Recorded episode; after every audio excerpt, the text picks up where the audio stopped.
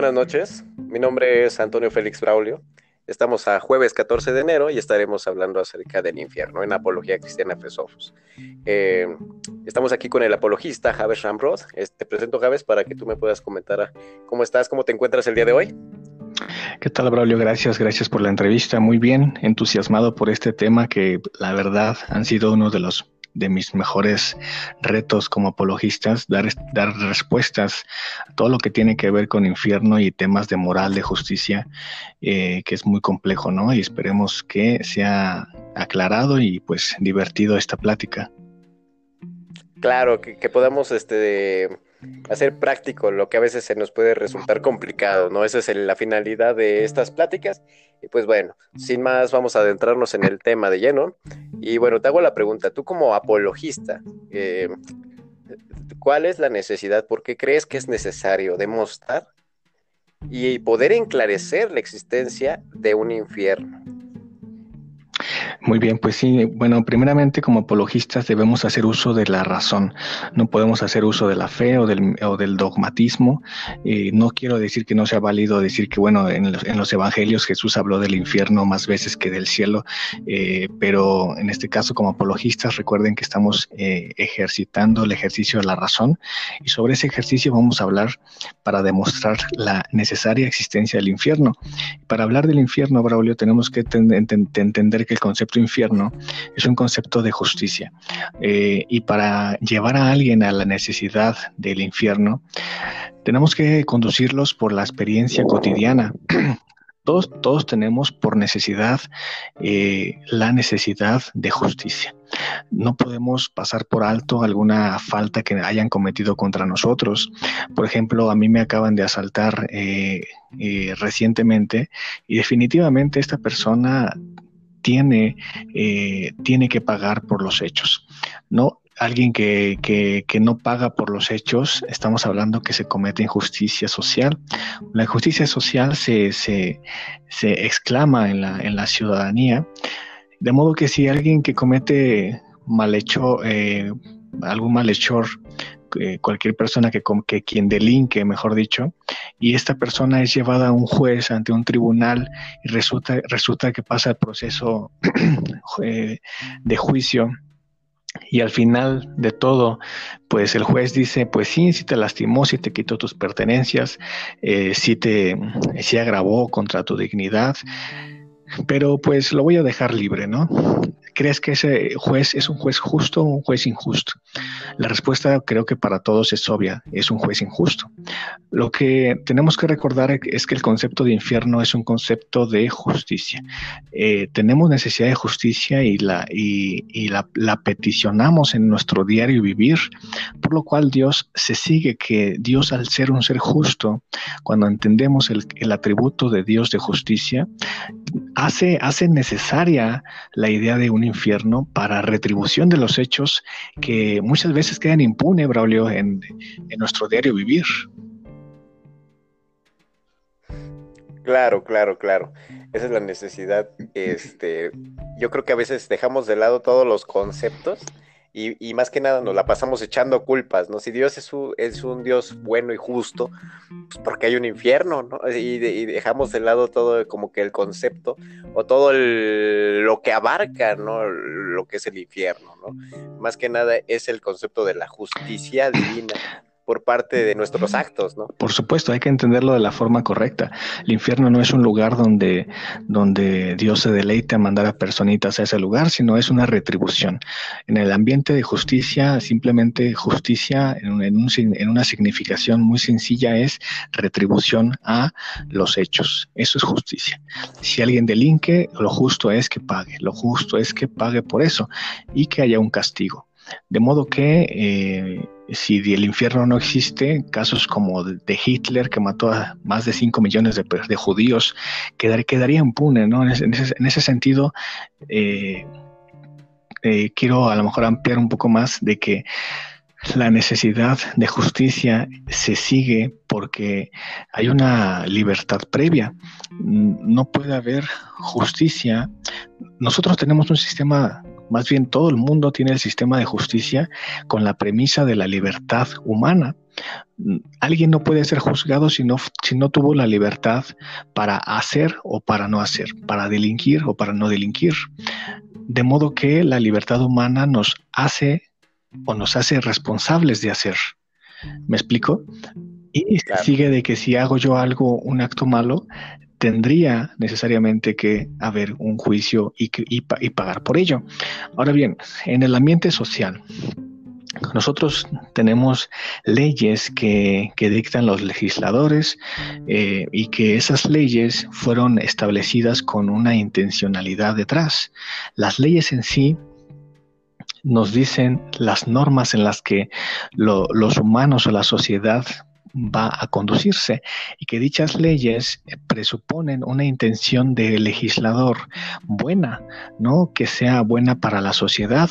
Lo mismo Dios, Braulio. Dios estableció leyes en, en, Israel a través de Moisés, escritas 613 leyes para ser exactos, y que esas leyes han sido las máximas para la, para la conducta humana y que lamentablemente no hemos eh, ningún hombre puede atreverse a levantar la mano para decir que ha guardado la ley perfectamente. Yo creo que de nuestro sistema eh, social, eh, desconozco cuántas leyes tenemos, pero sin duda que si yo no he robado, pero quizás he mentido, quizás he hecho otra cosa, en algún momento de mi vida, Brolio, todos hemos infringido la ley terrenal. Y no así, no está de más subrayar que hemos infringido la ley de Dios y que eso necesariamente nos conduce a todos, a todos por igual, una retribución, una retribución de un castigo por esas, por esa libertad que tenemos previa. Claro, claro, claro. Fíjate que me llama mucho la atención ahorita el tema que estamos tocando, porque pues ayer en, el, en la emisión pasada, cuando hablábamos acerca de la cosmología, tocábamos un punto importante, ¿no? De que muchas veces nos atrevemos a hablar, y esto pasa en todos los ámbitos en cuanto al tema bíblico y en cuanto a todo tema debatible, es de que queremos debatir con lo que sabemos, lo que no conocemos. Entonces, no, no, tenemos un claro panorama en cuanto a lo que Dios quiere tratar, en cuanto a lo que está establecido y a la verdad de las cosas, ¿no? Entonces, aquí cuando nos encontramos con diversos puntos de, vista, que pueden ser desde el científico, del agnóstico, que nos hablan acerca del porqué del infierno. Ahorita tú hablabas acerca de la justificación y que pues a través de la justicia que nosotros encontramos a través del Señor, podemos hallar este, la vida eterna. Pero ahorita yo, y esto se denomina el cielo, el paraíso, como lo podríamos entender, pero ahorita vamos a adentrarnos más allá. Eh, entonces, eh, tus argumentos para, para probar el infierno serían que es el, la retribución de nuestras propias obras por la falta del conocimiento y por la misma este, Ahora sí que la retribución de nuestras obras sin conocimiento. Ahora vamos a hacer algo más interesante. Te voy a hacer una serie de preguntas, no sé si estés de acuerdo, para poder ampliar desde una perspectiva con las preguntas que son más comunes para poderlas enclarecer este, apologéticamente. ¿Te parece bien? Me parece bien. Claro, este, ahorita nos, normalmente eh, vivimos en una sociedad donde se ve feminismo, hasta se le conoce, ya hay un montón de, de denominaciones LGTB, XYZ, ¿no? Entonces, ahorita vemos un montón donde entra la moral y donde entran un montón de puntos de vista que pues tratan de defender lo que es incorrecto ante los ojos del Todopoderoso, ¿no? Eh, aquí hay una pregunta muy recurrente que yo estaba buscando y que también en algún momento yo creo que de mi vida me la llegué a hacer, que es, si una persona buena que no es creyente. He aquí donde se formula la pregunta donde está, este, como el que el clímax dice, pues, o sea, si una persona íntegra, pero que no cree, fallece, su destino es llegar al infierno, aunque si sabemos de que Dios este, pues los justos se supone que están en el cielo, ¿por qué si una persona que es correcta en su manera de ser, de andar, iría al infierno? ¿No crees que es ilógico? Ok, bueno, yo creo que es un se comete un error de, creer que es, que es una persona íntegra. Todos tenemos un sentido de subjetividad, de creer que soy mejor que otra persona. Yo poniéndome a un lado de, Hitler puedo, decir mil veces, gritando los cuatro vientos, que soy mucho mejor que él, ¿cierto? Eh, entonces, eh, el, el problema es de que nosotros tendemos tendemos a hacer comparativas con alguien que está mucho peor en las condiciones eh, de, maldad en ese, en ese sentido. Yo creo que eh, para que alguien, una persona pueda sostener que es íntegra, tenemos que ver contra qué se está comparando para decir que esa persona es una persona íntegra. Em, podemos decir que somos íntegros ante otras personas, pero cuando nosotros ponemos nuestra integridad y nuestro, nuestro sistema de justicia o de autoconciencia de lo que es justo y nos comparamos contra la justicia revelada de Dios, contra el estándar que Dios ha propuesto en el Éxodo, nos damos cuenta de que no existe ninguna persona íntegra ante el estándar de Dios. Mira, si no podemos ser íntegros, Braulio, eh, bajo una ley terrenal, legisladora de cualquier país, yo, yo, yo reto a los, a los, a los, a los, a los que escuchan que eh, realmente eh, investiguen cuántas leyes existen en sus países y a cuántas de esas leyes ustedes mismos de manera honesta digan a cuántas de esas leyes han infraccionado aunque no tengan al policía detrás de ustedes. Yo creo que la respuesta es a muchas de esas leyes hemos faltado. De modo que para decir que somos íntegros, ¿ante qué estándar estamos diciendo que somos íntegros? Porque ni al estándar propio terrenal de la ley moral terrenal, ni al de la ley del estándar de Dios podemos ser íntegros. Y el apóstol Pablo lo dice muy claramente porque en Romanos 10.1, si no mal recuerdo, no hay justo, ni siquiera qué? Uno. Ni siquiera una sola persona. Esto es lo que hace interesante el Evangelio porque nos confronta con una realidad. Eh, podemos ser íntegros comparándonos con Hitler, comparándonos con muchas personas y con Osama Bin Laden. Podemos ser íntegros, pero comparándonos con, con el estándar de Dios, ninguno cumple esa,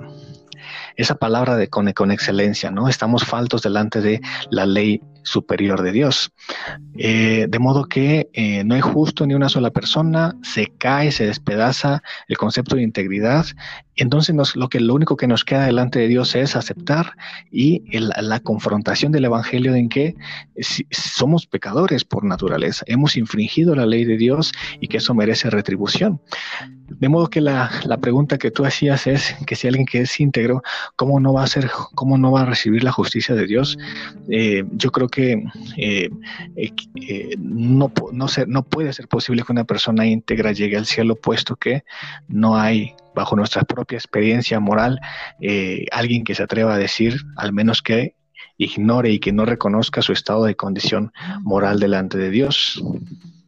Claro, claro, claro que sí. Ahorita, ahorita tú mencionabas acerca de Romanos 10, este, donde Pablo sí dice con una, una sabiduría increíble, donde dice, no hay un justo, ni siquiera uno, ¿no? Pero pues nosotros nos empeñamos de que pues si no robamos y no matamos, pues somos justos, ¿no? Pero dejamos de lado todas las cosas que pues no están aprobadas, ¿no? Por supuesto, es que es fácil compararnos con alguien que es peor que yo, y eso lo hacemos a menudo, pero no nos comparamos con el estándar con el estándar de, del bien moral, el cual es Dios mismo. O sea, Dios estableció un estándar y sobre ese estándar es el que tenemos que regular nuestra condición moral. ¿Soy bueno o malo ante qué? ¿Ante qué? ¿No? Entonces, ahí podríamos entrar en temas de que si la moral es relativa o no, y yo creo que es un momento, una oportunidad para demostrar que la moral no puede ser relativa, puesto que si la moral es relativa, si alguien este, atenta contra mí, la otra persona con facilidad puede decir, para ti es malo, pero para mí no es malo, entonces hazle como quieras, ¿no? Entonces, date cuenta de lo complicado que sería para una sociedad que existiera una moral relativa no habría sistemas de justicia penal, entonces realmente todo estaría, eh, ¿qué es bueno? ¿Quién determina qué es bueno y qué es malo? Eh, de modo que hay un estándar y ese estándar, eh, cuando los confrontas y, y sigues el hilo consecuencial, te das cuenta que el estándar de la moral y del bien es Dios. Claro, claro, claro. Tienes toda la razón. ¿Quieres comentar algo más? Es no. Ok, mire, y también siento, yo en mi, en mi perspectiva, tú, tú corrígeme, pero solemos, este, la mayoría de los que tienden a, ¿cómo lo podremos decir? A debatir este tipo de temas, confunden ciertos términos, ¿no? Uno como creyente sabe que no es justo, es justificado por la fe. Y a través de eso podemos llegar a lo que es la parte del cielo, la parte de que podemos llegar a la, a la, a la cercanía con el Padre pero la gente ignora que el justo, pues no hay ninguno, incluso entre nosotros los creyentes somos justificados y ese es el concepto que a veces no sabemos diferenciar, ¿no? Y al debatir lo, solemos confundir, ¿no?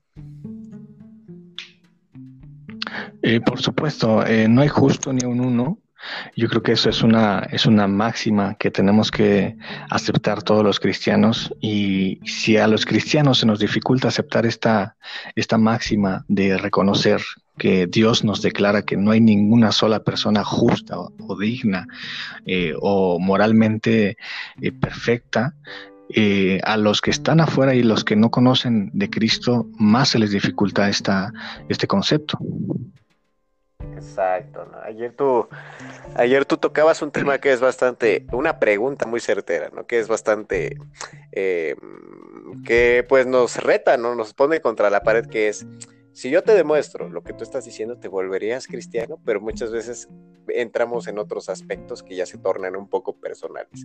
Ahorita te iba a hacer una pregunta igual acerca de este tema, porque tocaste acerca de la moral, ¿no? Y muchos ateos especulan acerca de la moral atea, pero si somos realmente lógicos cuando no pasamos a creer en la justicia divina y en nada de esto, pues la moral suele ser este, abolida, ¿no? Porque pues si no hay ley, pues, todo me es permitido, ¿no? ¿Tú crees que la moral atea tiene validez? Si no hay ley, todo, todo es permitido. Eh, si no hay ley, todo es permitido. Eh, por, supuesto, o sea, la ley, la, eh, tenemos, que, tenemos que siempre conducirnos con la experiencia cotidiana. Si, si me para a mí el oficial de tránsito, ¿no? Porque iba a, 100 kilómetros por hora en, la, en una carretera donde la ley es de 80 kilómetros por hora, tiene sentido que me pare y que me infraccione porque la ley dice esto. Ahora bien, si no existiera ley, si no hay ley de un límite de velocidad, ¿qué pasaría? Simplemente no tendría por qué infraccionarme. La ley se hizo para reconocer en qué estoy mal. Lo mismo que Pablo lo dice a los romanos, es muy interesante. La ley fue establecida para eh, para hallar que somos pecadores y, para confrontarnos con, una, con un estándar y en base a ese estándar yo poder llegar a Cristo. Claro, claro, qué palabras. Mira, ahorita vamos a adentrarnos a preguntas igual, igual, que son controversiales acerca de, de, este, de esta rama. ¿Quieres comentar algo más? Eh, no, adelante. Ok, me parece perfecto. Ahorita eh, estuve checando en la tarde y estuve preguntando igual en, una comunidad acerca de preguntas que son normales en alguna persona que tiene este tipo de dudas.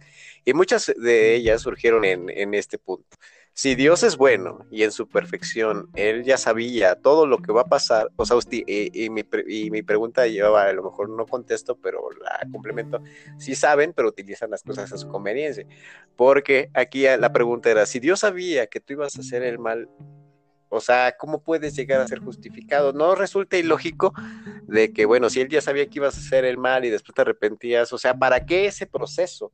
Si a final de cuentas sabía que gente iba a ser mala, si gente iba a ser buena y para qué probarnos. Ok, yo creo que la, pregunta se podría eh, traducir en que si Dios es un Dios omnisciente, que todo lo sabe, sabe lo que iba a acontecer eh, antes de que fundara el, el, mundo, antes de que fundara el universo, lo que hablamos ayer, ¿por qué permitió o por qué eh, poner un escenario donde donde las personas aparentemente iban a elegir. Claro. Eh, eso es lo que, esa es la pregunta. claro, o sea, si Dios eh, conocía todas estas cosas, ¿no resulta ilógico? Ok, eh, tenemos, que, tenemos que comprender que, la, que, que, Dios es omnisciente en sí mismo. Dios sabía lo que iba, lo que iba a hacer eh, Judas, que iba a traicionar. Dios sabía que las personas iban a rechazarlo a él.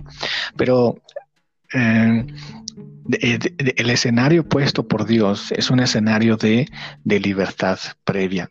¿Y por qué es necesario, Braulio, el, el escenario de libertad? Porque porque sin libertad no puede haber amor. Recordemos que el atributo de Dios es, uno de los atributos de Dios es que Dios es amor. ¿Estamos de acuerdo? claro. Dios es amor. Para que, para que haya amor, para que haya amor, se precisa de libertad. Eso es forzoso.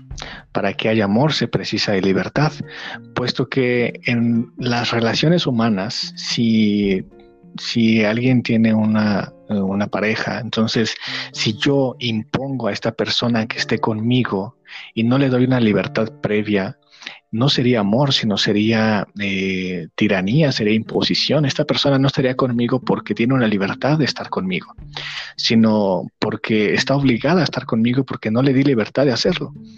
Lo mismo Dios. Dios estableció un escenario donde las personas tuvieran libertad para que el amor de Dios sea propio. Lo, que pasa es que no entendemos el concepto de amor lo entendemos en nuestras relaciones humanas, pero no lo entendemos cuando nos fijamos en Dios y las relaciones humanas, Dios y las relaciones eh, y la relación con Dios, de los hombres con Dios.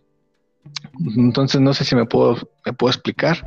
Este Dios tuvo que al ser amor, tuvo que poner un escenario en el que haya libertad.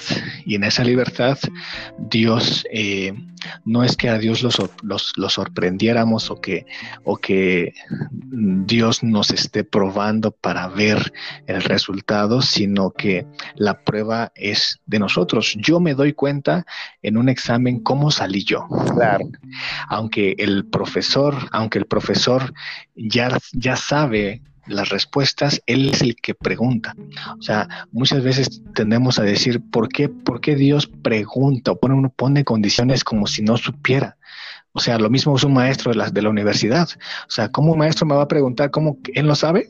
No, sí, por supuesto que él sabe, pero él está preguntando porque tú te tienes que dar cuenta si tú eres el que sabes, si tú eres el que, el que vas a decidir. O sea, la prueba es para ti, no es para Dios. A Dios no lo vamos a sorprender pero la prueba de que de querer o no estar de acuerdo a la voluntad dada libre este nos vamos a dar cuenta nosotros. Entonces yo creo que por ahí estoy respondiendo la pregunta no sé si creo que sí fue claro o no. Claro o sea eh, vamos a tomarlo en término un término más sencillo Dios nos da el libre albedrío y Dios espera no o sea no nos obliga pero Él espera que nosotros lo escojamos a Él sobre todas las cosas, ¿no? Que estemos con Él por el mismo atributo que tú estás diciendo, por el amor, no por obligación, ¿no? Por supuesto, si Dios nos hubiera puesto en un, en un escenario distinto, que creo que así te entendí la pregunta, ¿por qué caso tiene un escenario donde elegimos aparentemente y estamos al azar? Eh, si Dios nos hubiese puesto en otro escenario en el que fuéramos directo con Dios, eh, violaría el principio de libertad y este no sería amor, sería imposición y sería eh, sería por otra cosa, ¿no? Entonces, yo creo que una respuesta mm, factible y razonable sería que Dios, al ser amor, nos ha dado libertad para que la libertad eh, pueda expresarse en un amor, un amor libre. Eh, amar a Dios como Él nos ama a nosotros. Claro, claro. O sea, es entender, eh, entender el concepto de libertad y bajo, bajo el, la premisa del amor de Dios, ¿no? Ahorita que tocábamos estos temas, pues fíjate que, hay mucha gente que, se revela en contra de Dios, ¿no? Y empieza a hacer este tipo de preguntas más que nada justificándose. Ahorita te iba a hacer una, una pregunta que a lo mejor ya es como que muy este, común en estos debates, pero es acerca de Dios y el mal, ¿no? O sea, sabemos de que el mal nos conduce al infierno y todas estas cualidades del mismo, ¿no? Acerca de qué es la retribución de nuestras obras aquí en la tierra, de, de, de él no haber escogido a Dios. Pero si Dios es bueno, ¿por qué permite, por qué permitió el mal y por qué permite que gente buena, como no sé, siempre ponen este ejemplo, en África haya hambre y por qué cuando Jesús viene y multiplica los panes, por qué no lo sigue haciendo ahorita y permite, no sé, el coronavirus y mil y un cosas? O sea, ¿cuál sería tu respuesta ahí? Ok, si Dios es bueno, ¿por qué, ¿por qué existe el mal, no? Y hay que entender que el mal no, no tiene dependencia individual. E, es decir, que el mal no puede existir por sí mismo, sino que tiene que descansar forzosamente en el bien. Un ejemplo muy sencillo para ilustrarlo es que eh, puede, puede haber luz, puede haber luz sin sombra, puede, puede haber pura luz sin sombra. La respuesta es sí puede haber pura luz sin sombra, pero la sombra siempre va a depender de qué? De la luz. Entonces, lo mismo es Dios, lo mismo es el bien y el mal. El bien es, eh, es principio, Dios es la fuente del bien. Todo lo que es eh, contrario a ese bien se le llama eh, el concepto de mal. Claro. No sé si me, si me, si me estoy explicando. De modo que eh, el mal tendría que entenderse como afecciones eh, o como, em, ¿cómo se le llama? Eh, consecuencias de no seguir un bien.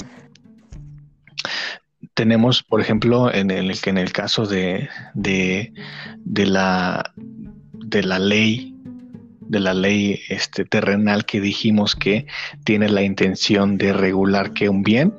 Claro. ¿Cierto?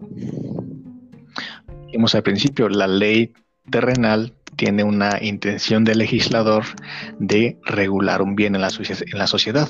Si alguien eh, infringe dichas leyes, como la de eh, que no está permitido robar, si alguien infringe esa ley, está cometiendo un mal. Claro. Pero ese mal, pues, eh, se, sale el mal porque, porque se desvía de un bien. O sea, el mal no, puede tener eh, eh, dependencia propia. El, mal siempre va a ser negación del bien. De modo que el mal existe porque es un rechazo del, propio bien. Em, yo creo que tendríamos que entender que, el bien es, es Dios y que los mandamientos expresados de Dios eh, son buenos para regular con la misma intención eh, de regular una sociedad en armonía, porque no matarás, no robarás, no dirás falso testimonio. Todos los mandamientos este, tienen una intención buena para el hombre, pero de violar esos mandamientos nos, nos hacen malos. Entonces, cuando alguien va, cuando, cuando, nos, cuando la gente se queja del mal, dice, oye, ¿por qué Dios permite que haya asaltos, que haya violaciones, que haya robos, que haya secuestros? Bueno, es una, es una desviación del bien. Dios manda que no robemos y la gente roba. ¿Quién es el que permite, quién es, quién es el mal? O sea, el mal es la, gente aprovechando de su libertad, elige el mal, elige lo contrario al bien. Sí, claro. De hecho, ahorita tú, dijiste algo bien interesante, ¿no? El mal es en la gente, ¿no? Que, se aprovecha de la libertad. Pero yo creo que es bajo, bajo la misma ignorancia que esta da, ¿no? La ignorancia este, nos da libertad porque no conocemos los estatutos de Dios, ¿no? Por supuesto. Entonces, la, pregunta que también eh, introducías en esta fue que, ¿por qué si existen niños en África? Bueno, ¿por qué, Dios no sigue alimentando eh, como lo hizo con los 5000? Eh, y la respuesta, pues, es, es, es sencilla. O sea, nosotros, Dios lo que estaba demostrando ahí, que Él es, él es realmente la fuente de, de vida y de sustento. O sea, el plan, el plan de Dios originalmente no era, no era un mundo corrompido. Eh, nosotros heredamos una corrupción. Y para explicar esto, yo creo que eh, en un ejemplo muy claro es que si yo tengo un, un abuelo que tiene muchos negocios, ¿no? Tiene mucha prosperidad. Entonces el abuelo, el abuelo pues fallece con todos sus negocios y su prosperidad. Entonces se queda, se queda eh, de dueño legítimo su hijo. El hijo echa a perder todo, esta, todo este patrimonio, ¿no? Que tenía su, su papá. Y, el, y entonces el, el, el nieto pues ya heredó algo muy, muy malo, ¿no? Porque ya, ya está todo, eh, ya no existe esa empresa, ya no existe ese bienestar. Entonces el, el, nieto heredó algo corrupto, heredó algo que se corrompió, algo que, que, que, ya no está bien. Lo mismo nosotros, nosotros tenemos generaciones en las que heredamos un buen mundo. En el Génesis aparece que Dios nos sustentaba, nos daba todo, no había necesidad de comida, pero heredamos, de acuerdo a que nuestros padres nos, nos están heredando, cada vez más un mundo corrupto. Entonces, eh, pero el principio no fue así. Seguimos con la idea de que eh, la libertad de Dios fue necesaria. Ahora bien, eso no, implica que niños en África y que, y que personas en África no puedan ser, ser sostenidas por Dios, porque porque Dios también lo, lo cumple eh, una, en una promesa, ¿no?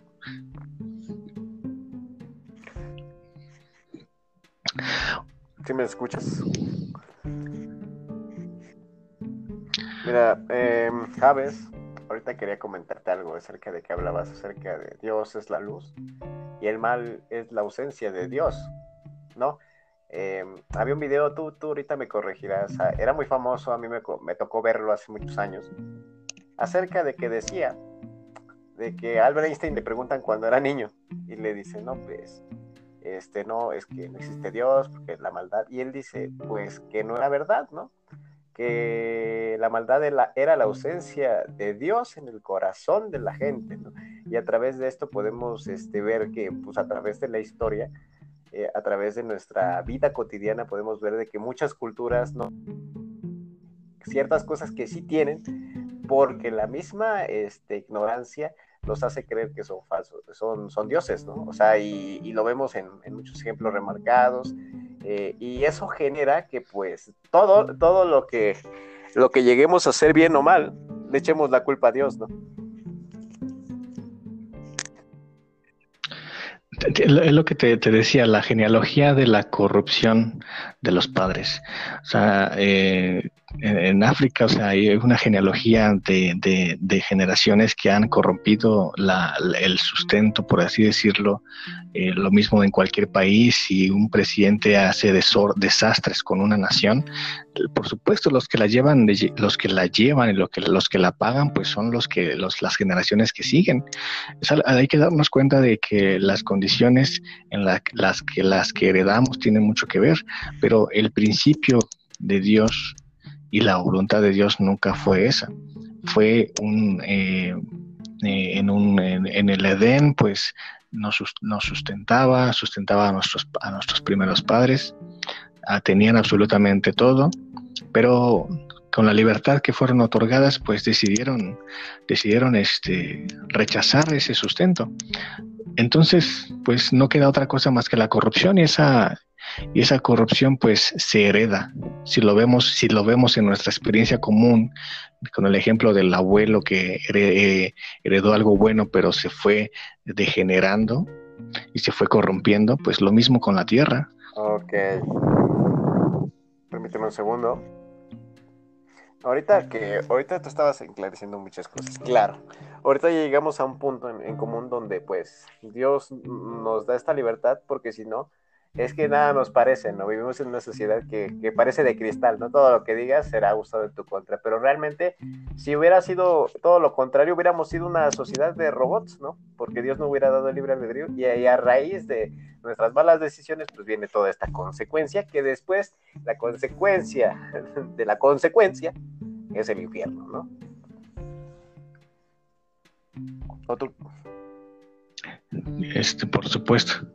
Claro, dime. Este, sí, por supuesto, el infierno pues eh, es una necesidad de acuerdo a que hay una corrupción y ya precisamos de que siempre la corrupción tiene que hay una necesidad de justicia y tiene que haber retribución. Alguien tiene que pagar por los actos corruptos. Nos quejamos de la sociedad y de los presidentes que han hecho corrupción y queremos que paguen, queremos que sean enjuiciados y que estén en la cárcel. Lo mismo es una sociedad corrupta, un mundo corrupto. Dios tendría que dar pago legítimo a todos, a todas las personas. Y Dios es un, Dios sería justo por, por, por la idea de infierno. Hay, hay, cosas que nosotros hacemos y que, y que pasan desapercibidas en un ambiente social, pero que para Dios, al ser omnipotente, perdón, al ser omnisciente, Él sabe todas las cosas y lo, lo justo es que haya retribución. Ahora bien, eh, pensar en el infierno, pues eh, eh, lamentablemente, o sea, Pablo dice que no hay justo ni a un uno. Entonces, al no haber justo ni a un uno y al, y al ser auto honestos con nosotros, nos damos cuenta de que esa, esa justicia alcanza para todos.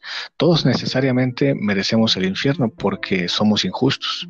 De alguna u otra forma rompemos el estándar de Dios.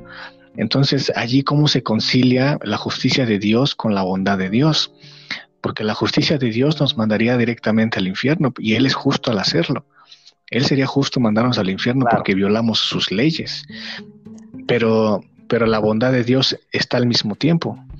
Y en un ejemplo eh, de juicio, de juicio civil, eh, recordemos que, que, sí, que existe el derecho de fianza.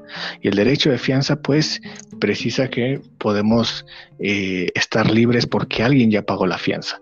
Y es ahí lo, lo, interesante en el que Dios, al ser no solamente con un atributo como el de justicia, también posee el atributo del amor.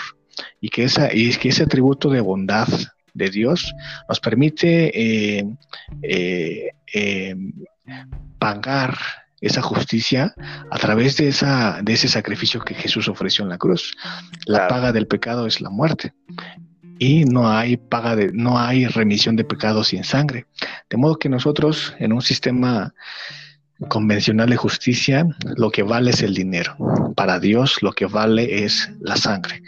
De modo que Dios pagó el precio por todos nosotros para que nuestra justicia no fuéramos porque de acuerdo a nuestra justicia no fuéramos al infierno, sino que recibiésemos la, la eh, eh, esa fianza que Dios fijó para que nosotros no tengamos que pagar el, infierno. El problema es que si la gente no acepta la fianza, Braulio, si la gente no acepta la fianza, ¿qué más le queda a Dios más que hacer justicia? Y la gente prefiere que vaya, la gente, la gente prefiere morir sin fianza. La gente rechaza a Jesús, rechaza la fianza, no quiere la fianza, entonces el resultado final pues tendría que Dios actuar con justicia y sería justo. Eh, claro, lo primero es la gracia y después es la justicia, ¿no?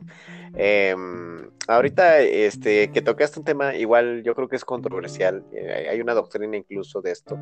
Eh, ayer hablábamos acerca de incluso de esto, conocemos que en el cristianismo y, en, cuanto a lo que es el contexto de la Biblia, hay doctrinas que son esenciales y hay, doctrinas que no son tan esenciales porque pues realmente este, como que cabe una duda hasta el momento en el que lleguemos a ello o en el momento en el que se consume todo. Pero aquí interesante.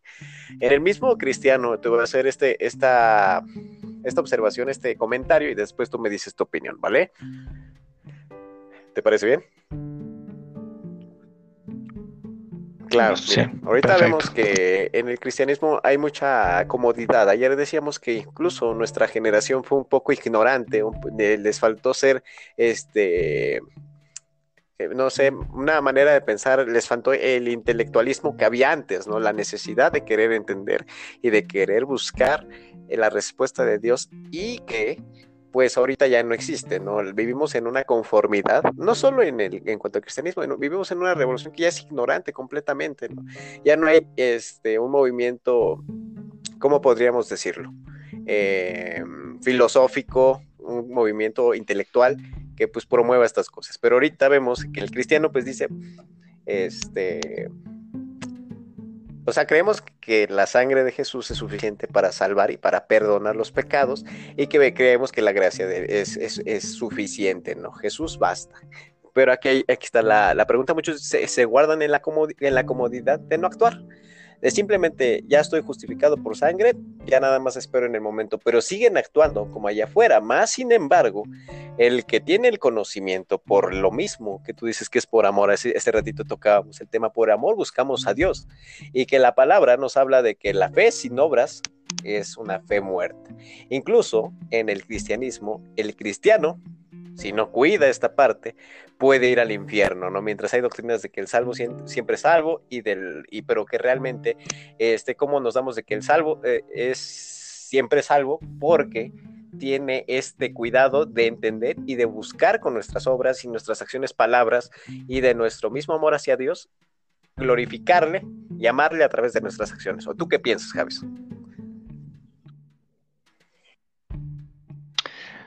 Eh, yo creo que sí, retomando el, retomando el ejemplo de que em, la, fianza está eh, eh, posible para todos a través de la sangre de Jesús, em, sería igual de absurdo de que, de que en un sistema tribunal alguien pague la fianza y que volviera a cometer el mismo crimen. Sería absurdo, ¿no? Em, por supuesto que eh, el juez tendría derecho, eh, ignoro alguna con, con, certeza cuándo establece derecho a fianza y cuándo no. Eh, lo mismo es el juez máximo legislador de todo. Dios como máximo juez, él establece el, el derecho a la fianza a toda la humanidad, porque así dice la Biblia. Eh, por cuanto que quiere que todos sean salvos, si no mal recuerdo a Timoteo, em, pero, pero esa fianza pues eh, está disponible, ¿no? Sería jugar con la, con la fianza, entrar y salir al mismo juicio. Em, y de modo que eh, es una pregunta complicada en teología de, poder responder, pero eh, es, es, bajo el, bajo la voluntad divina de, de, cuántas veces Dios otorgue esa, esa, fianza. Eh, bíblicamente, o sea, la fianza eh, es eternamente. Eh, yo, yo, desde mi punto de vista, creo que la fianza de Dios salva perpetuamente. Así lo dice la Biblia. nos dio vida eterna no una vida temporal, nos dio una vida eh, eterna, no una fianza eterna. El problema de muchos es que no, no son eh, socialmente responsables con esa fianza. Aunque ya tenemos la fianza, se siguen cometiendo hechos vergonzosos y que, y que, y que definitivamente dejan, dejan en mal eh, la imagen del cristianismo, porque eh, Dios no fijó esa imagen. Dios, si alguien le paga la fianza, eh, pues deja de cometer el mismo crimen. ¿no? Y vemos, vemos el resultado regenerador, regenerador de, de, los cristianos a través de la Biblia. Lo que éramos antes, pero que ahora ya no. Sin embargo, hay quienes eh, eh, cometen un sentido de irresponsabilidad y de irresponsabilidad ante, ante esa fianza. Yo creo en la seguridad, seguridad de la fianza a través de la sangre de Jesús como, como pago expiatorio para todos nosotros, pero también creo que hay gente que no, no es socialmente responsable con esa fianza y este no debería de ser así. Em, lo, lo, lo, lo, que es eh, correcto es que eh, se ocupen ahora en, buenas obras, en buenas actividades, como lo dice también Efesios 2.10, que fuimos por, por, gracia de Dios somos salvos por medio, por medio de la fe. Y esto no es de nosotros, sino es un don de Dios, pero, pero continúa diciendo para que abundéis en buenas obras. O sea, no para que sigas haciendo lo mismo, sino para que abundes en buenas obras. De modo que yo creo que eh, si el problema es eh, no valorar la fianza, que la fianza en sí misma tiene una garantía bíblica de eternidad en la seguridad de esa fianza, eh, pero de alguna forma Dios ve que los que han alcanzado esa fianza tengan tengan corrección si es que algo mal anda por ahí, que Dios tenga que corregir a esos hijos que están en desobediencia. ahorita que tú lo decías, me acordaba mucho de las palabras que es no, no utilizar la libertad, no confundir la libertad con el libertinaje, y eso es lo que a veces pasa incluso cristianismo y pues ahí como que entran muchas controversias, ¿no? En las doctrinas que, que son este, esenciales y no esenciales, pero pues este, ahorita para no entrar tanto en ese tema, ahorita estaba el mensaje que donde Jesús sí es bastante claro, ¿no? Que Jesús Yeshua, como lo quieran conocer, este, cuando entramos al mensaje de la Odisea, ¿no? Que dice, este, yo conozco tus obras y sé que ni eres frío ni caliente Ojalá fueses frío o caliente, pero por cuanto eres tibio y no frío ni caliente, te vomitaré de mi boca. Porque vemos que aquí este, él ya habla directamente y, es tajante, ¿no? O sea, sus palabras es, nunca fuiste, ¿no? Nunca te mostraste, dice, ojalá hubiera sido, ¿no? Entonces la respuesta es de que nos vomita de su presencia, ¿no? Incluso Jesús estando en la tierra dice, no todo el que me dice, Señor, Señor, yo le reconozco, entrar en el reino de los cielos. Más, más sin embargo, si dice, le diré, apártate de mí, hacedor del mal, ¿no? Y bueno, ya nos quedan unos casos 10 minutos, pero con esta pregunta ya finalizo. Este, para no entrar en tanta cuestión, nos hablaban acerca del mal y acerca del infierno, acerca de que por qué Dios en el cielo, si se supone que en el cielo está todo lo recto, todo lo puro, porque ahí se generó el mal.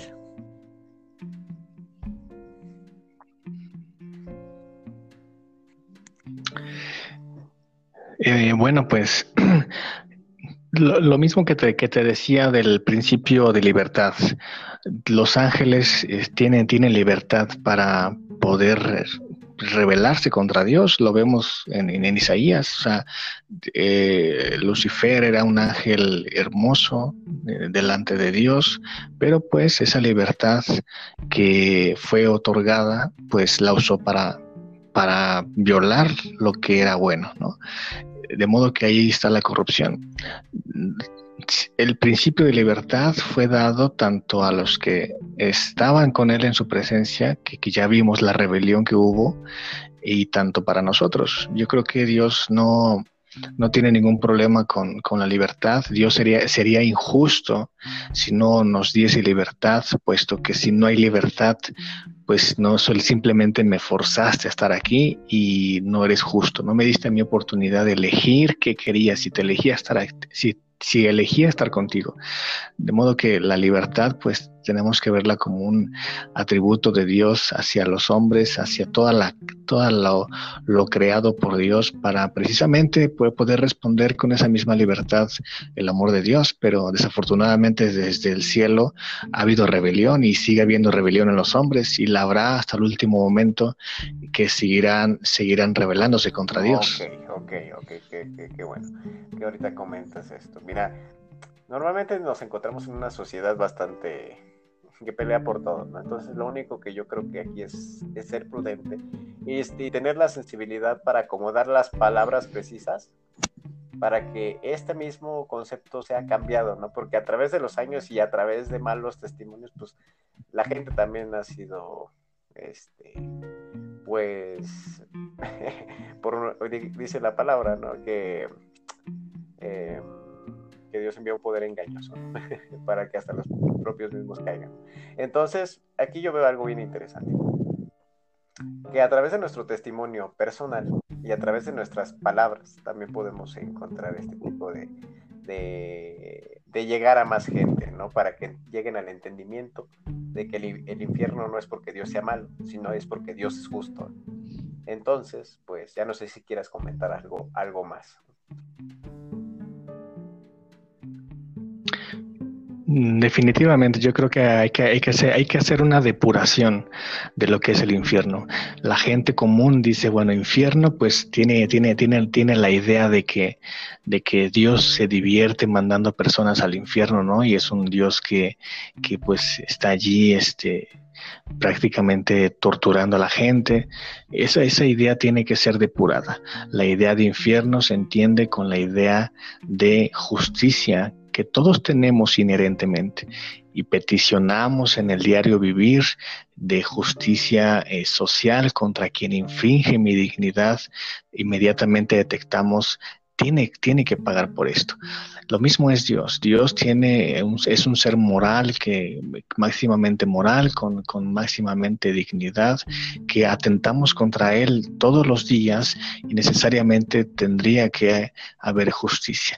Pero al mismo tiempo de Dios dar justicia, justicia que nosotros peticionamos en la sociedad y que no tenemos y que cuando Dios lo hace todavía lo culpamos, al mismo tiempo Dios al ofrecer justicia también ofrece una, una un perdón igual de, igual de certero que es, que es por medio de su gracia. La gracia de Dios nos permite eh, el pago y la libertad de, esas, de esa condena a través de la expiación de Dios por medio de esa fianza. La fianza está allí y la justicia está allí. La pregunta es, cuando el Evangelio nos confronta de, de decirnos que estamos en peligro porque eh, violamos la ley de Dios, eh, si no aceptamos la fianza de Jesús, simplemente lo que nos queda es aceptar la justicia. Y Dios sería justo mandar al infierno. Pero eh, Dios no quiere que ninguno perezca. Para eso vino Cristo, para que todos sean salvos por medio de esa gracia, por medio de esa, de, de, esa, de la paga de Jesús, el cual es la fianza para todos los hombres. Dios yo creo que, que, no está nada contento porque la gente muere sin la fianza, aunque ha sido provista gratuitamente en el primer siglo por Jesús en, en la cruz del la Calvario. La palabra dice que pues la promesa que muchos tienen por tardanza, ¿no? Esta frase que y yo creo que es bastante certera, Dios no quiere que nadie se pierda, sino que todos procedamos a este arrepentimiento. Y pues yo creo que en esta noche Dios nos está hablando a, nosotros e incluso a los que nos lleguen a escuchar, porque pues nos está dando a entender, ¿no? Nos está dando a entender que, que debemos entender el tiempo de nuestra visitación.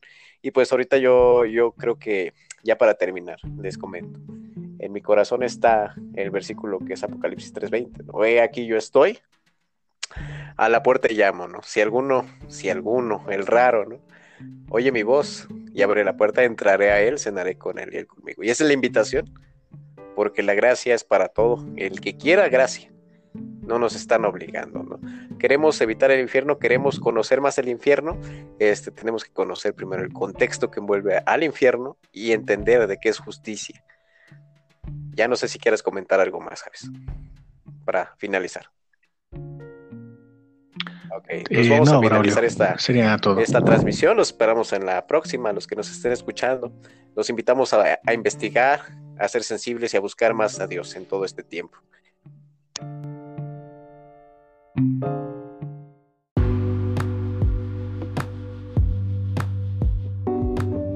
un volcán, si no me recuerdo. Javes, ¿lo quieres comentar de nuevo? Sí, la, ciencia lo que hace es eh, decir que a través de un volcán que hizo erupción muy cerca de Egipto, se dio eh, de manera secuencial los, las famosas plagas. Y esto científicamente, claro que tiene tiene peso. O sea, es posible que los fenómenos sucedieran eh, obedeciendo al principio causal. Es decir, que después de que las de que el volcán hizo erupción, eh, mataron a los se murieron muchos peces, lo cual dio origen a que el agua se convirtiera en rojo y de eso surgieron pues las plagas por la peste, etcétera. Entonces hay una secuencia eh, científicamente eh, plausible para describir el proceso de... Y recordemos que no nos cansamos de decir que la ciencia describe un proceso, cómo sucedió. Pero como bien dice Kim, no explica el por qué sucedió. ¿Y por qué sucedió con, eh, de manera muy coincidentiva? Eh, con, eh, con el tiempo en el que Dios estaba hablando, ¿no? Lo interesante es que Dios, cuando nosotros, nosotros entendemos que Dios puede obrar, muchas veces, eh, muchas veces no obra de forma directa, milagrosa, sino que se fía de los recursos que él mismo ha diseñado para generar, generar tal efecto. entonces, Dios al crear las leyes naturales y sus efectos, Él ha decidido en algunas ocasiones hacer uso de los recursos para que esto suceda en la forma y en el tiempo que Él quiere. Por eso es que la explicación científica de la erupción de un volcán cercano a Egipto explica cómo sucedió científicamente este suceso, pero no explica el por qué sucedió en el tiempo que coincide con Israel y la salida de Egipto. Yo decía que yo estaba en un grupo de egiptología y que aparentemente hay una erudición en ese grupo y alguien hace una pregunta el éxodo de Israel sucedió cuando se observa desde Egipto y la respuesta impresionante de muchos fue que no sucedió, lo cual me dejó con un gran sabor de boca y eh, quiero desmentir esto para que, la, para que los creyentes tengan confianza de que realmente sí hay evidencia, sí hay evidencia cuando se estudia egiptología. Claro, eh, ahorita que te, estoy poniendo atención, pues eh, básicamente es, dar pie al punto de vista de alguien que pues no entiende como dice Kim el mensaje. Siempre este tratar de, meditar un punto de vista siempre lo va a existir no yo, yo tengo una duda en cuanto a este tema. Quisiera ver su punto de vista. Sale mucho en redes sociales y y habla acerca de la salida, eh, pues, de Egipto. Y pues cuando Israel o el pueblo, ¿cómo se puede decir? Vagan 40 años en el desierto, geográficamente hablando siempre hacen esta, este, este énfasis de que pues estaba no tan cerca, pero no te hacías 40 años. O sea, ningún viaje te hace tardarte 40 años y porque este, muchos lo toman como una incoherencia en el relato bíblico. ¿Tú qué piensas, Javes, que has estudiado esto?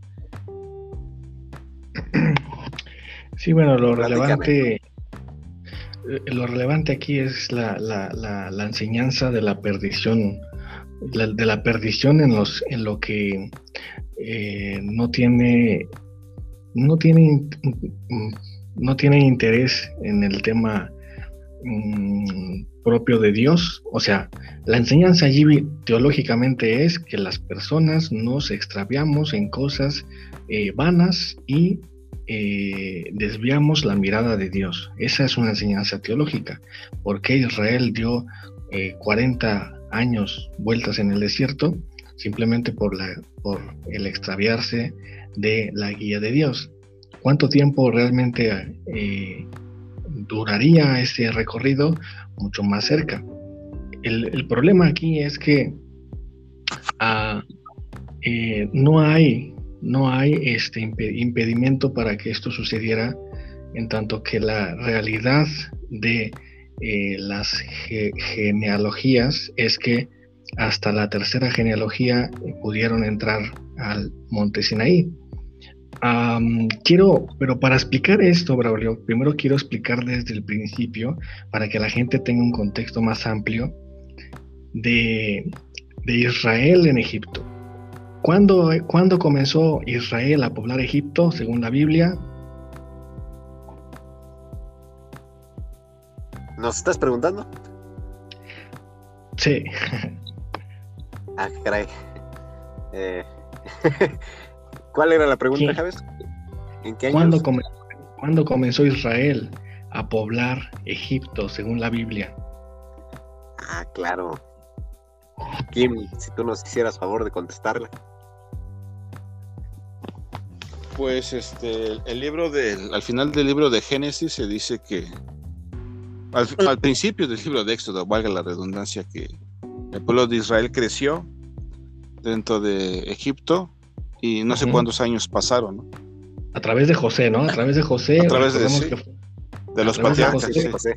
Exactamente, a través de José recordemos la historia en la que José es vendido a Israel, a, perdón, a Egipto, y que se convierte en, en un principal, ¿no? De, de, de esa nación. Entonces, pero dice que se levanta Israel y que hay un faraón que no conoce a Moisés. Pero bueno, en ese lapso es cuando entra Israel y empieza a poblar Egipto, desde José.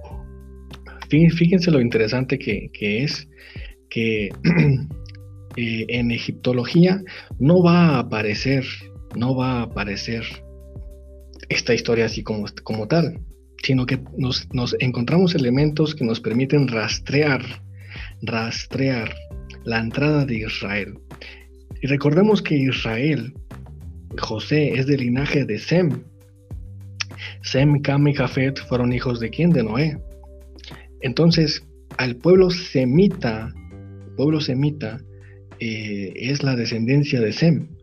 Lo que, y sabemos bien que la genealogía de Moisés pues, viene de ahí, pero eh, egiptología, eh, en el 2000 antes de Cristo, 2000 antes de Cristo, un pueblo nómada, pueblo nómada llamado los Ixos con H Ixos, comenzaron a poblar Egipto. Así narra la egiptología la entrada de Israel. Y dirá, ¿cómo? Pues ahí no dice que Israel, precisamente porque dice que, los Ixos es, es un pueblo nómada, de origen, cuando estudiamos los Ixos, son de origen semita. Son de origen semita, lo cual es el primer rastreo para identificar que corresponde en fecha histórica la entrada de Israel a Egipto, con José en el 2000 bíblicamente y con Egipto en el 2000 según la entrada de los Ixos de origen semita, coincide el primer rastreo con la fecha de la entrada de Israel, con la identificación de los Ixos a Egipto en el 2000. ¿Hasta ahí vamos bien? Sí, Muy bien, hasta ahí vamos bien.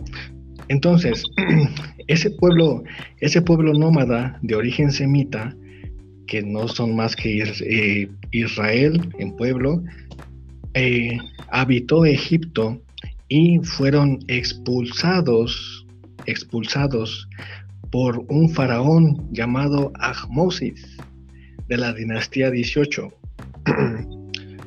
Tal faraón Ahmosis los expulsó en el 1500, 1530. Si no mal recuerdo, 1530. ¿Qué quiere decir esto? De acuerdo a la fecha histórica bíblica, cuando se considera que Moisés como personaje histórico existió, de acuerdo a 1400 años antes de Cristo, 1500 antes, 1500 años antes de Cristo. ¿Estamos, estamos de acuerdo? Sí. Estamos haciendo examen para... Entonces... Según esto, Moisés murió alrededor del año 1400, ¿no? Exactamente, 1400. Entonces fue años antes. Ajá. Sí, sí, sí. 1400. Históricamente Moisés está ubicado en el 1400 antes de Cristo. Claro. Entonces, eh, dijimos que Fatal Faraón, de acuerdo a la egiptología, estamos hablando de egiptología, Faraón Ahmosis de la dinastía 18 expulsó a los Ixos. ¿Expulsó a quienes? A los israelitas. En el 1500, lo que corresponde en fecha histórica con la salida de Israel. Y alguno dirá, pero pues los expulsó o no que salieron con mano fuerte. Y la respuesta es lo que yo dije en la primera grabación que se cortó. Porque cada historia, Braulio, cada historia tiene dos narrativas. Una el que, la, el que gana y otra el que pierde. O a veces inventamos de más. Entonces, yo decía, como analogía breve, no es lo mismo que cuente la historia de la conquista de, de América, los españoles, como nosotros nos la sabemos, que la cuentan muy bonito. Y otra cosa es que la hayan contado los, los prehispánicos. ¿Cómo, ¿Cómo contarían esa historia los prehispánicos de México? Pues eh, hay un libro que precisamente narra eso, que es la historia, la cuentan los vencedores, ¿no? Y bueno, hablando acerca de, del movimiento prehispánico, pues se habla acerca de la llegada y más que nada que es como una invasión de los españoles, pero con eso, más que beneficios como se ven en, el aspecto de civilización, pues vienen con enfermedades y vienen con un montón de cosas que realmente no conocían, pero pasan a fregar muchas estructuras geográficas, muchas estructuras, este, pues que eran realmente históricas, ¿no? O sea, se, ve ese punto. Braulio, se, se llevaron, se llevaron se llevaron lo mejor que tenemos. Claro, o sea, básicamente lo narran como si fuera algo negativo, pero si la vemos desde el otro punto, este, lo vemos de la manera que, que les... Claro. Este, encontrar el punto. Entonces, entonces, con esto dejamos en claro que la, que la historia siempre tiene dos caras o dos narrativas, por lo menos. Entonces, con él, por eso egiptología la cuenta de esta forma, ¿no? O sea, mientras Israel dice, Dios nos sacó de Egipto con mano fuerte, Egipto dice, nosotros los expulsamos, compadres, ¿no? Bastante interesante, ¿no? O sea, uno, uno la cuenta que nos sacó, nos sacó Dios y Egipto la cuenta, nosotros te expulsamos. Ahora bien, nosotros yo no quiero demeritar, por supuesto, la autoridad bíblica y sé que la historia verdadera pues la cuenta la Biblia. Em, sin embargo, eh, corresponde desde la egiptología sin ningún tinte, sin ningún tinte teológico, podemos identificar que en fecha corresponde a que ese pueblo semita que entró en el 2000 coincidiendo con José eh, sale en la misma fecha que el éxodo bíblico dice que salieron, con, un tal faraón Ahmosis. ¿Hasta ahí vamos bien? Sí. Coinciden. Ahora bien, para acabarla de amolar y para acabarla de coincidir, cuando nosotros, cuando nosotros leemos el nombre del faraón Ahmosis, en el idioma egipcio se lee como hijo de sol. Pero qué interesante si el mismo nombre lo leemos desde, la, desde el ente hebreo, porque el nombre de Ahmosis en hebreo, eh, se lee como hermano de Moisés, lo cual algunos teólogos saben que Moisés y el faraón eran hermanos.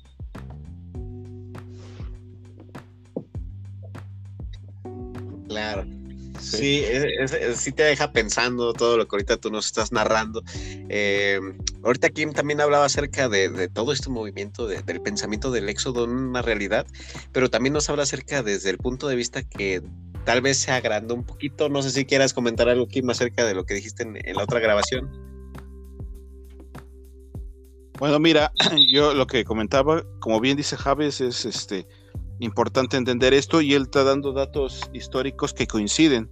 No es curioso que se que diga desde la perspectiva de los egipcios que ellos fueron los que expulsaron a los nómadas semitas. Cuando la Biblia dice que es Dios quien los sacó, realmente yo no encuentro allí eh, alguna contradicción en las declaraciones, ¿no? Si los expulsaron pues, fue, por, alguna causa, ¿no? Y era que Dios les había traído calamidades porque pues, el faraón había endurecido su corazón contra lo que Moisés les había pedido, que era que dejara salir a, los hebreos para que lo adoraran.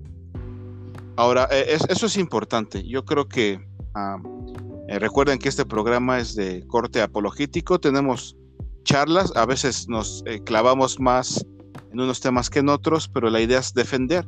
Y al menos en esa parte creo que Javes este, nos ha dado un buen ejemplo de cómo este, podemos no conciliar, sino ver cómo, por ejemplo, disciplinas como la historia, el estudio de la historia, eh, lo que hacen es confirmar nuestras creencias. Y eso añade validez al relato del Éxodo, ¿no? Ahora, yo lo que quería decir, y que dije en la, en la grabación anterior que se nos cortó, era que el Éxodo, el libro de Éxodo es parte de un eslabón. Nosotros bien sabemos como cristianos que en el libro de Génesis, Génesis 3, no recuerdo bien el versículo, Jehová le dice al hombre, Jehová le promete al hombre que enviaría un redentor, ¿no? Y toda la humanidad en ese, en ese punto de la historia estaba representada en Adán y Eva. Y es Jehová quien le dice a la humanidad, representada en Adán y Eva, que enviaría un redentor. Y eso, su, promesa se confirma en el hecho que Dios los vistió, porque estaban desnudos. Dice el libro de Génesis que se hicieron como una especie de taparrabos, pero Dios mató un animal y los vistió. Ahora, eso es, el éxodo es parte de ese eslabón, es una pieza, ¿no? De que, de que, eh, de que en el contexto más amplio de la promesa de un redentor, Dios estaba interviniendo en la historia. Ahora, es, yo sé que eso es una, esa es una explicación de tipo teológica, ¿no?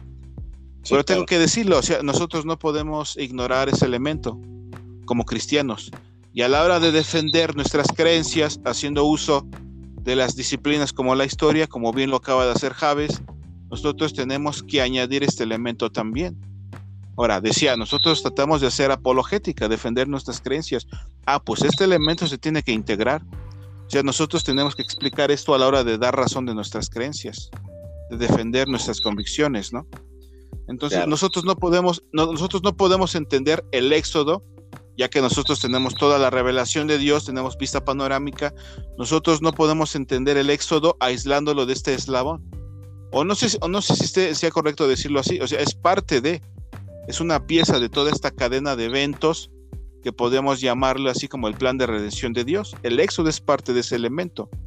Ahora, cuando tú lo sacas de ese contexto y pues la finalidad es solamente entenderlo en términos históricos y nada más, y dar alguna explicación haciendo uso de la ciencia para justificar lo que se nos narra ahí, como por ejemplo los milagros, pues no termina, bueno, a mí particularmente no, no, me da, este, no me da sentido.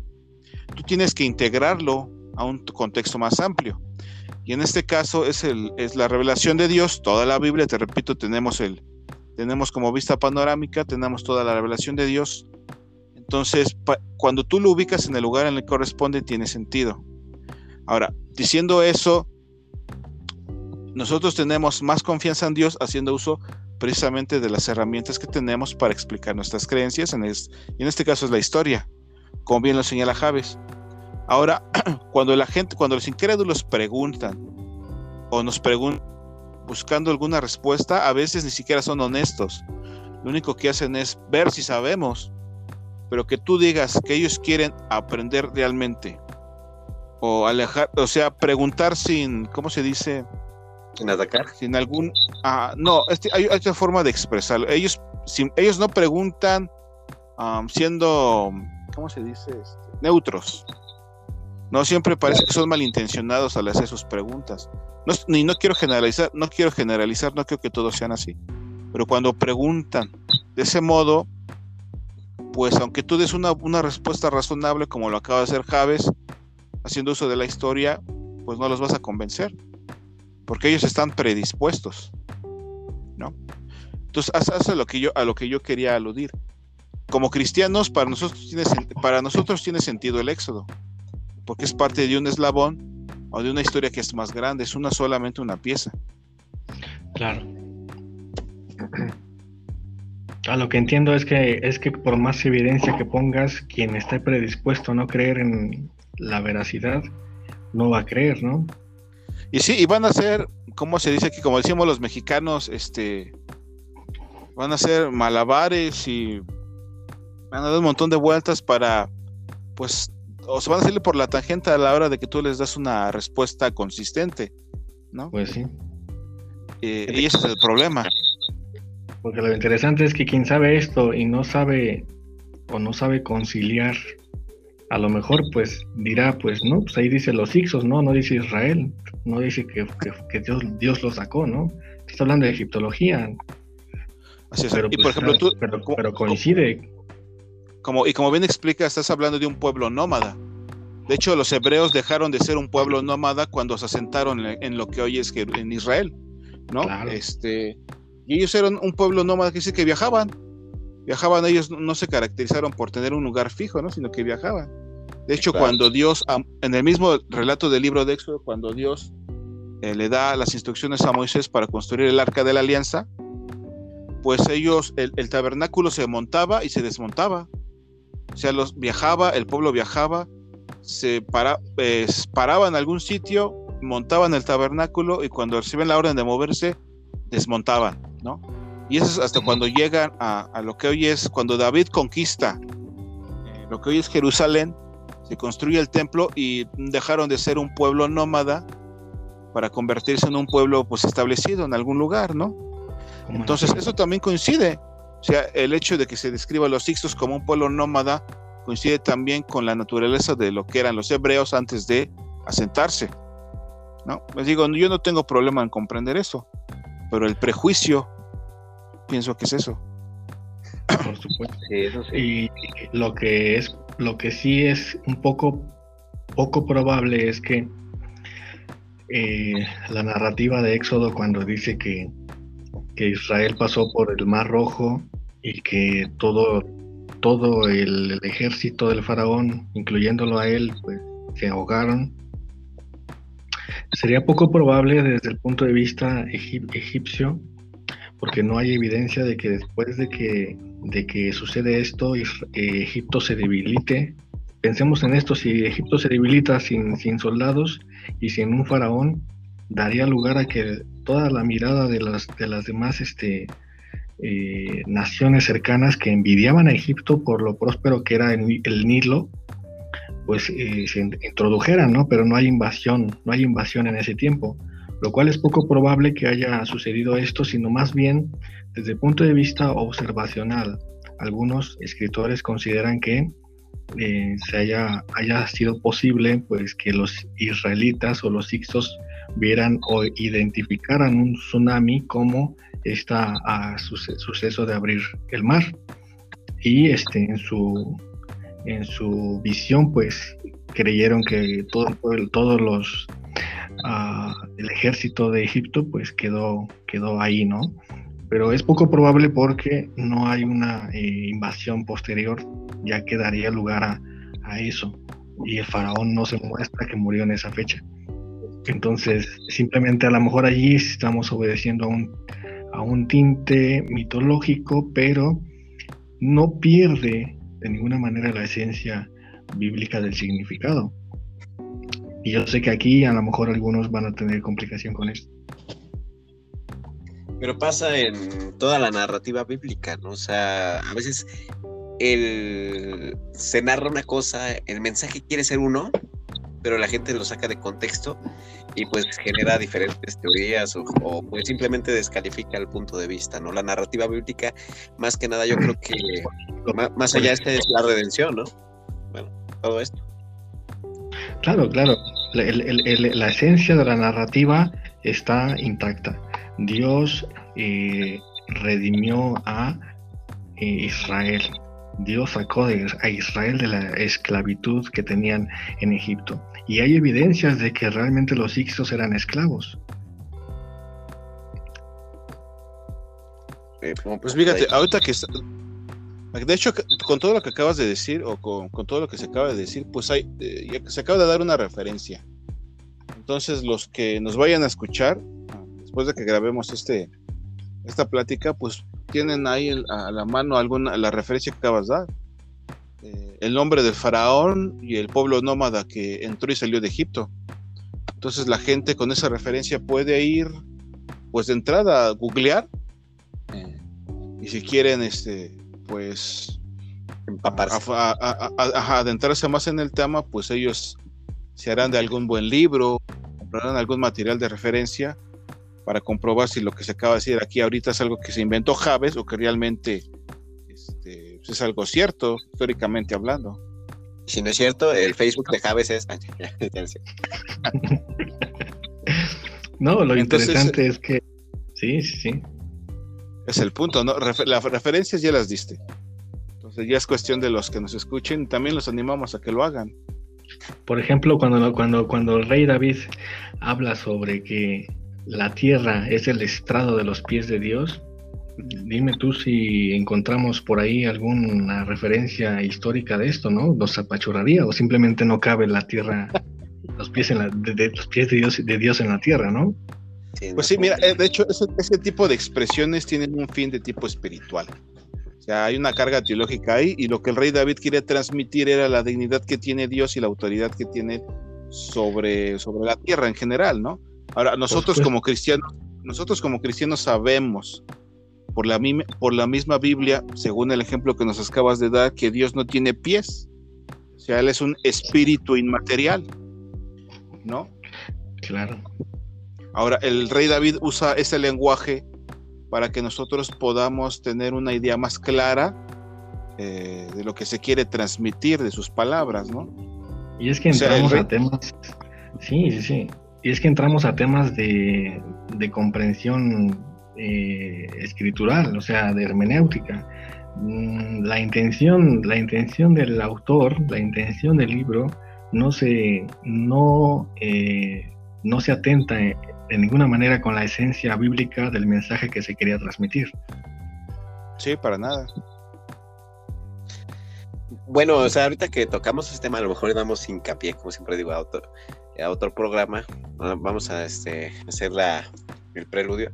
Pero, por ejemplo, estábamos hablando hace ratito de escatología, ¿no? Acerca de, pues, los diferentes puntos de vista, pero también hay que entender, por ejemplo, el contexto en el cual vivía, no sé, Juan de Patmos. Voy a poner este ejemplo, ¿no? Juan de Patmos, y pues la gente se vuela, porque yo he, escuchado teorías en internet de que no, Cristo ya debe de haber vuelto, ¿no? O de que Donald Trump es el anticristo, o de que Barack Obama en su momento, ¿no? Y forzan un versículo bíblico a explicar todo un contexto que yo creo que si nosotros vemos eh, relacionando con el libro de Daniel, de Jeremías, eh, de Isaías, pues realmente no es el contexto que quiere dar el mensaje de Juan, sino de que vemos el mensaje natural del, del, libro, por ejemplo, del Apocalipsis, es la, iglesia y Jesucristo triunfando alrededor de los tiempos, ¿no? Pero la gente no dice, no, los siete años de tribulación y Cristo viene y, te espantan, o sea, si tú, dices, yo he visto cada cosa que, que más que, que crear una, un culto, ¿cómo se puede decir? Racional, una, un pensamiento racional de, de lo que nosotros creemos, caemos en, en, en la... Este, no salimos del, pues de ser tan supersticiosos, de ser tan hollywoodenses en todas las cosas, ¿no? Y así pasa con todos los libros, ¿no? Al no saber el contexto, y, la finalidad de cada uno de los libros, ¿no? Porque ¿qué, finalidad tendría de Juan decirle que Donald Trump sería anticristo, ¿no? O sea, en ese tiempo, o sea, son muchas cosas, ¿no? No sé si ya, ya, ya me desahogué. ¿Quieren comentar algo?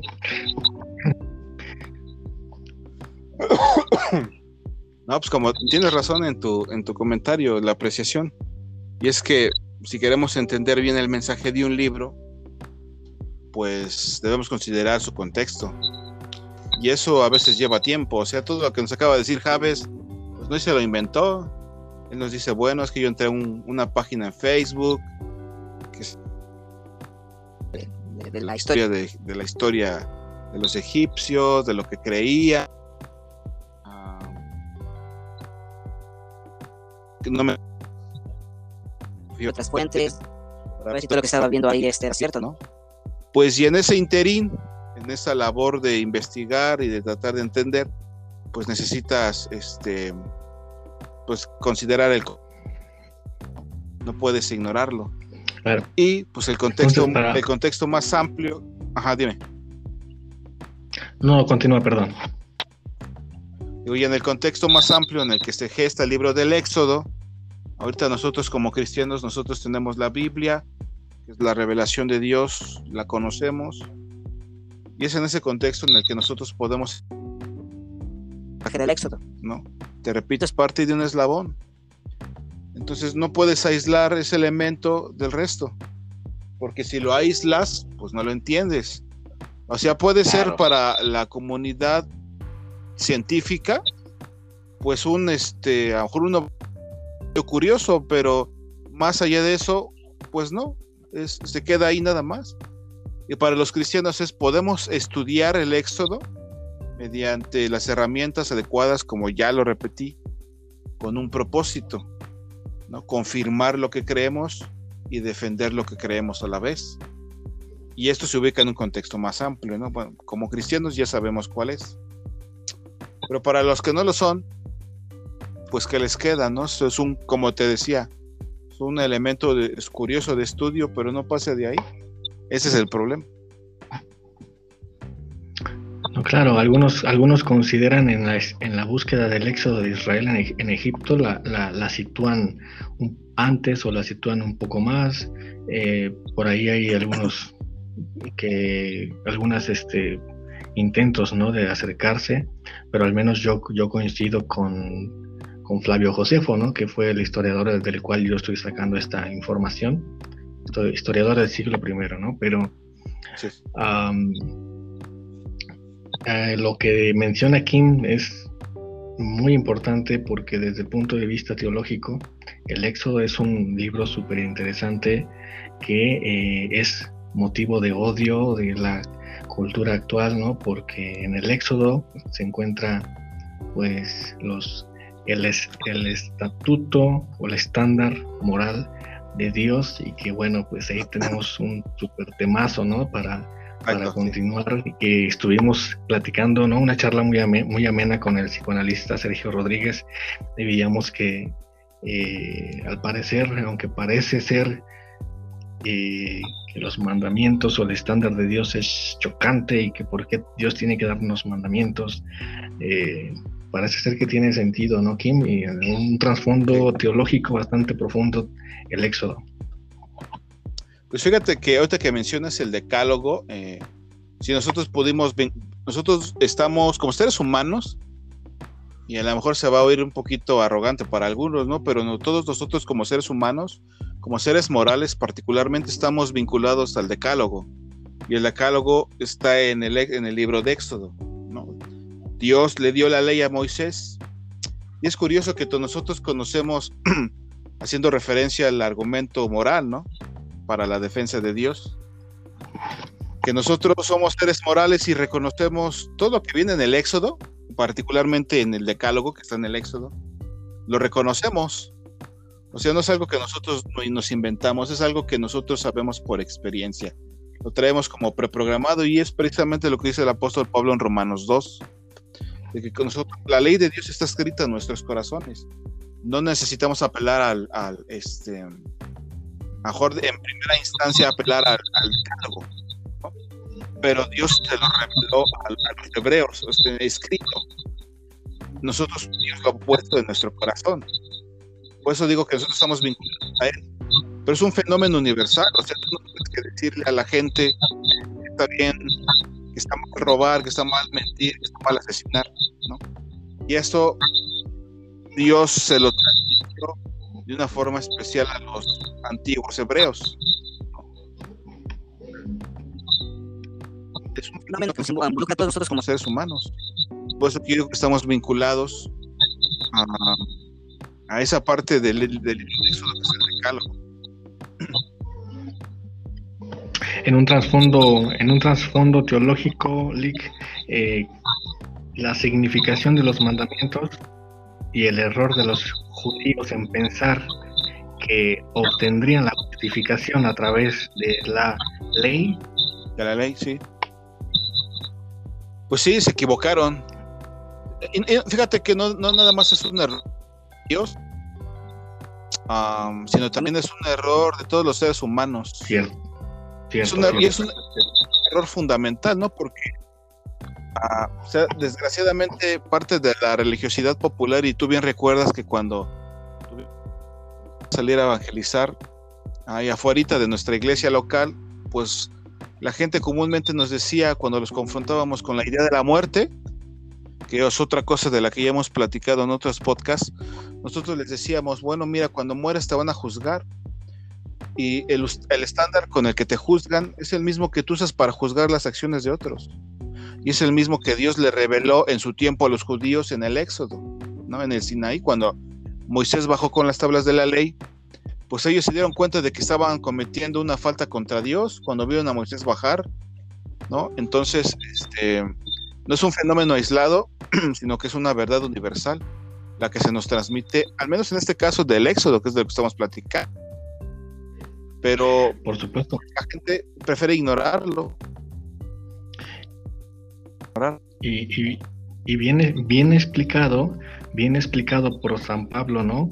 En la carta a los romanos, cristiano que no ha leído a los romanos es, es chuleteado, ¿no? O es engañado, porque realmente a los romanos Pablo explica bastante bien qué era, qué era, cuál era la intención de la ley, que no era justificar a, los hombres, porque si por la ley fuese la justicia, ¿para qué, para qué eh, recibió Abraham la promesa? Y aquí hay que ubicar a Abraham 430 años antes de Moisés, lo que lo, lo que lo sitúa más o menos en el 2000 antes de Cristo. Y alguno dirá, pero pues el decálogo de, el decálogo de Éxodo ya lo vemos en los, en, el, en los sumerios, por ejemplo. Y quien ha estudiado sumerología, podemos darnos cuenta de que ciertamente los sumerios, considerado la, la, la civilización, civilización más antigua, ya contaba con, con, con, con eh, con estos este, elementos de eh, conducta o de, eh, de ley, ¿no? De ley moral, parecidos a los de Éxodo. Entonces, la respuesta aquí es que ciertamente Dios reveló que la ley ya estaba intuitivamente en los corazones de todos. La gente por naturaleza sabe que está bien y que está mal, pero sin embargo, si no hay una ley impresa, es como que no puede haber acusación. Por ejemplo, en un, en un estado eh, de códigos penales, si no existiera constitución de lo que está bien y lo que está mal, alguien, nadie podría demandar a nadie porque sencillamente, aunque sabemos que está bien y que está mal, si no hay un registro legal, nadie puede acusar a nadie. Entonces, el propósito de la ley es darnos cuenta que eh, no es posible justificarnos a través de las obras, sino que el único método médico fiable y seguro, según Pablo, es a través de la fe. Así es, a través de la fe, de la fe en lo que ya ha hecho Dios por nosotros, en la persona de Jesucristo. no bien. De hecho, eh, el apóstol Pablo, si me permites añadir, Lick, ah, él dice que las personas, dice, los que tratan de obedecer a Moisés, pues si quieren obedecer la ley, pues vivirán por ella, pero desgraciadamente por nuestra condición, y es lo que dice también el apóstol Pablo, por nuestra condición es imposible que nosotros obedezcamos la ley de Dios como Él espera. Es así de sencillo. Y añade, el problema no es la ley, la ley es buena. El problema somos nosotros, que no tenemos el deseo genuino de obedecerla. O sea, cuando tú, cuando tú, cuando tú te ves expuesto, y es una experiencia de todos nosotros, y quien diga que no es así es un mentiroso. Cuando tú te ves expuesto a alguna ley, lo primero que haces es, no, es, una cuando tú te encuentras con una ley, lo primero es una negativa. De hecho, el apóstol Pablo dice en Romanos 7 que esa es la ley del pecado. Y como es una ley, no se puede abrogar. Tiene que venir alguien para cambiar eso. Entonces, este, como ley, pues no se puede abrogar. Sin embargo, nosotros, esa es nuestra, la experiencia de todos los seres humanos. Te ves confrontado con la ley, pecas. Porque es, es, es mala la ley, dice Pablo que no, el problema es nuestro corazón no tenemos la intención de obedecerla, ni el poder, ni la intención ni el poder. Entonces cuando Cristo viene y obra la redención, dice este, el apóstol Pablo que hay un, hay un intercambio, o sea, se nos imputa una justicia que no nos pertenece, foránea, o sea, que no es nuestra, es de alguien más. Es por eso que somos aceptados, porque cuando Dios nos ve, no ve nuestro desempeño, sino lo que Jesús ya hizo por nosotros. En eso consiste la enseñanza de la justificación, que está relacionada con el éxodo. No sé si te das cuenta de que estamos platicando esto, Braulio y Javes, cómo yo lo que decía sí tiene sentido, que cómo el éxodo es parte de todo, un, es parte de un todo, y cómo todo está interconectado. Por supuesto. Por supuesto, el valor que tiene teológicamente.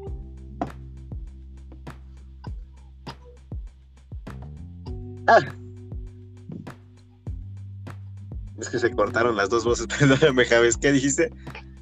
No, le, comenté respondí a Kim que por supuesto que el valor que tiene teológicamente el libro de Éxodo es muy interesante, ¿no? Y si no entendemos el Éxodo, no entendemos, no entendemos Romanos. Claro, ¿no? Y entendemos ahora sí que, que pues la naturaleza bíblica del relato, de, ahora sí completo, es que es la palabra de Dios, ¿no? Y no, y fue inspirada por Dios precisamente, ¿no? Entonces, pues entendemos que el mensaje va más allá de lo que nosotros ahorita pudiéramos estar peleándonos con otras personas, con otros puntos de vista, ¿verdad? Sí, así es, pero ah, pues mira, como cristianos, ahorita que hablas acerca de diferencias en puntos de vista, pues el Espíritu Santo debería sembrar la misma convicción que tenemos sobre esto, sobre el tema que estamos platicando en nuestros hermanos, ¿no? Creo que, creo que debería, al menos, al menos en esa parte, no debería haber alguna diferencia con, con otros hermanos en la fe. Debería ser uh, básicamente la misma. Pues ya sabes cómo son.